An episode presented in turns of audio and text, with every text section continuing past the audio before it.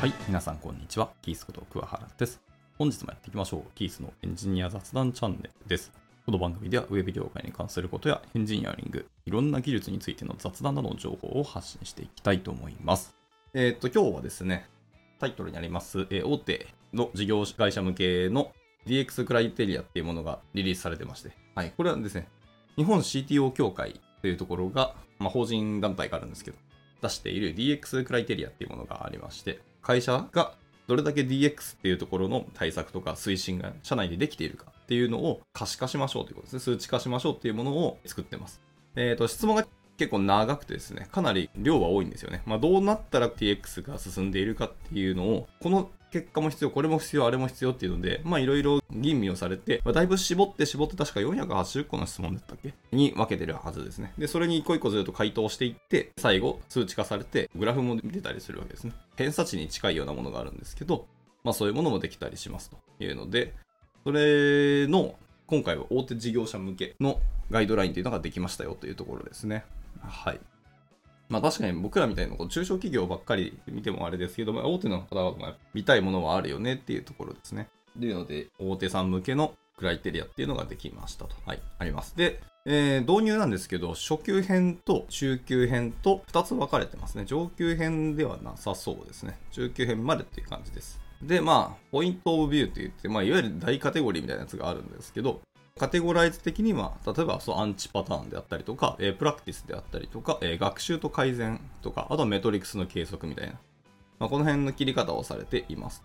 はい。っていうところですね。まあそんな感じで、ね、4つ、5つぐらいのカテゴライズで項目があって、それのチェックをつけていくと DX できてますよみたいなことが、大体指標として測れる感じですね。で、一応初級編のゴールとしては、えーデジタル変革のスタートを切れる準備ができているっていうのがざっくりした定義になってますね。今この初級編の質問項目がまあいくつかバーっとこうあるんですけど、これの大体まあ8割ぐらいできていれば中級編に進んで良いというようなことが書かれています。で、中級編のゴールとしては、えー内製化チームがある、もしくは内製化チームを持つ準備ができていることと書かれています。で、まあ、じゃあ内製化の定義とは何ぞやということですけど、サービス、プロダクトの成果物責任を自社で持ち、開発スピードが出せることですね。責任を持って開発ビデオを出せれば、えー、12契約でも一応カットはしていますということです。はい。まあ、いわゆるそのベンダーコントロールみたいなことをしながらでも、まあ、一応パフォーマンスとか責任がちゃんと自社で担保できてるんであればいいですよっていう話ですね。うん。まあでも内製化できた方が多分今後はスピード出るとは思いますし、ベンダーロックされてしまうといろんなものがめんどくさくなるので、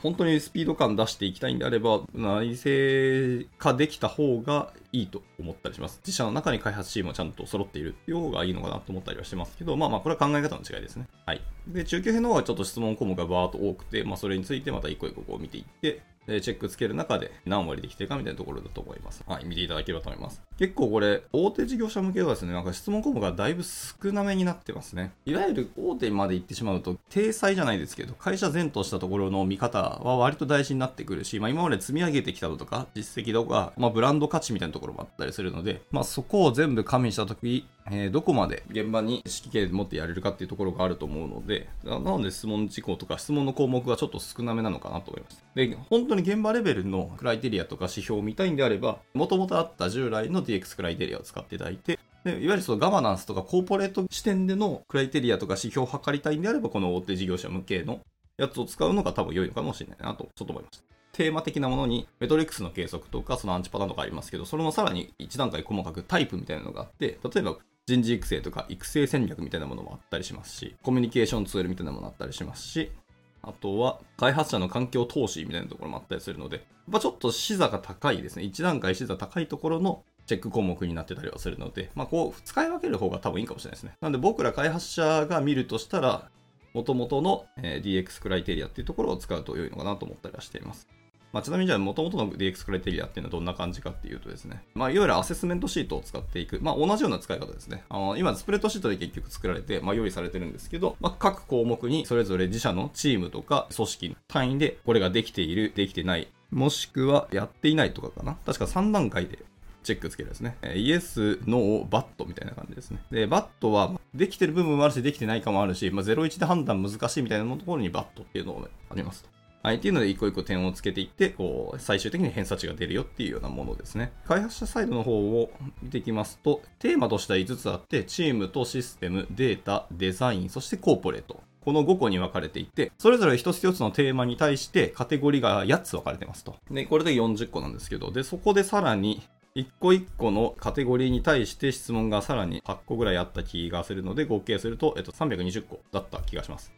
まあ、これにチェックをつけていくと、指標が剥がれますよっていうところですね。で、これは弊社でも実はですね、何チームかちょっと試していただいたことがあって、かなりこれは良かったですね。項目としていうか。この測り方はすごく助かりましたね。これはかなりお勧めしてます、僕は。まあ、いろんな方々にもお勧めしてますけど。っていうので、まあ、DX クライテリアっていうものがありますよと。まあ、で、その DX、DX と言っても、そう、DX とは何ぞやって定義は、まあ、このクライテリアのホームページとかトップページに記載がありますけど、これはま CTO 協会、日本の IT 企業の中の、ま執行役員の方もいらっしゃいますし、代表取締役やりながら CTO とか技術をやってるスタートアップの企業さんいらっしゃったりしますし、本当に超大手のエンタープライズの CTO をされてる方もいらっしゃったりとか、本当はたくさんの CTO の方々が集まって、ああだこうだ議論をして作られたアセスメントシートですので、まあ、結構信頼性高いと思います。し、まあ、その方々が定義した DX とはこういうことで、で、これのためにはこういうことができてたらいいですよみたいなのをかなり吟味されているので、自分たちの会社の DX という文脈における健康診断するために使ってもいいのかなと思ったりはしてますし、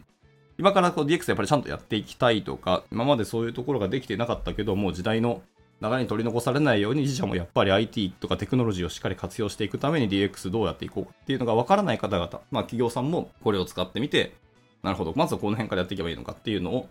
見ていって、で、何を優先するかっていうのはその会社の中で決めていただければいいんじゃないかなと思ったりしてます。はい。というところで、大手事業会社向けっていうものもできてたって感じですね。まあ、ざっと見てますけど、やっぱりコーポレートっていう観点がだいぶ強いですね。とはいえ、そのチームの構成とか権限以上みたいな話もあったりして、まあ、どこまで権限を渡して有機的にメンバーが動いてくれるか。トヨタのトヨタの会社さんがよく使われる、あの、自動化って言葉がありますね。えー、自動化の動は、動くって言葉ではなくて、人弁がつく、働くって意味ですね。自動化っていう言葉がありますけど、それと結構通じるものがあるなっていうような感触はあります。本当自発的にメンバーが考えて現場で動いていくっていうのはすごくいい話ではあるので、こういうところの観点が入ったようなものだなっていう気がちょっとしたりはしてますね。いうところで、内容自体もまあこれ見てもらった方が絶対早くてですね、僕が口頭で説明するよりも明らかに、ああ、なるほどって参考にしていただいて、まあエッセンスとか、まあこれそのまま使わないにしても、いくつかは自分の会社でどうなんだろうっていうのを議論する話題提供として持っていっていただいてもいいと思います。これを当て込んで、そのまま会社の中でチェックつけてみてやってみるといいと思います。で、まあ、大手事業会社向けの方が、さっき言った通りガバナンス的な観点とか、コーポレートみたいな観点はちょっとあるので、まあ、いわゆる今の経営層とか、まあ、執行役員レベルの方々とか、えー、大きい会社さんという部長レベルが自分たちが監督責任をしている部署の中でチェックをつけてみて、どうなんだろうっていうのを測ってみてもいいかもしれないですね。はい。今回はこんなところで終わっていきたいと思います。いつも聞いてくださり本当にありがとうございます。ではまた次回の収録でお会いしましょう。バイバイ。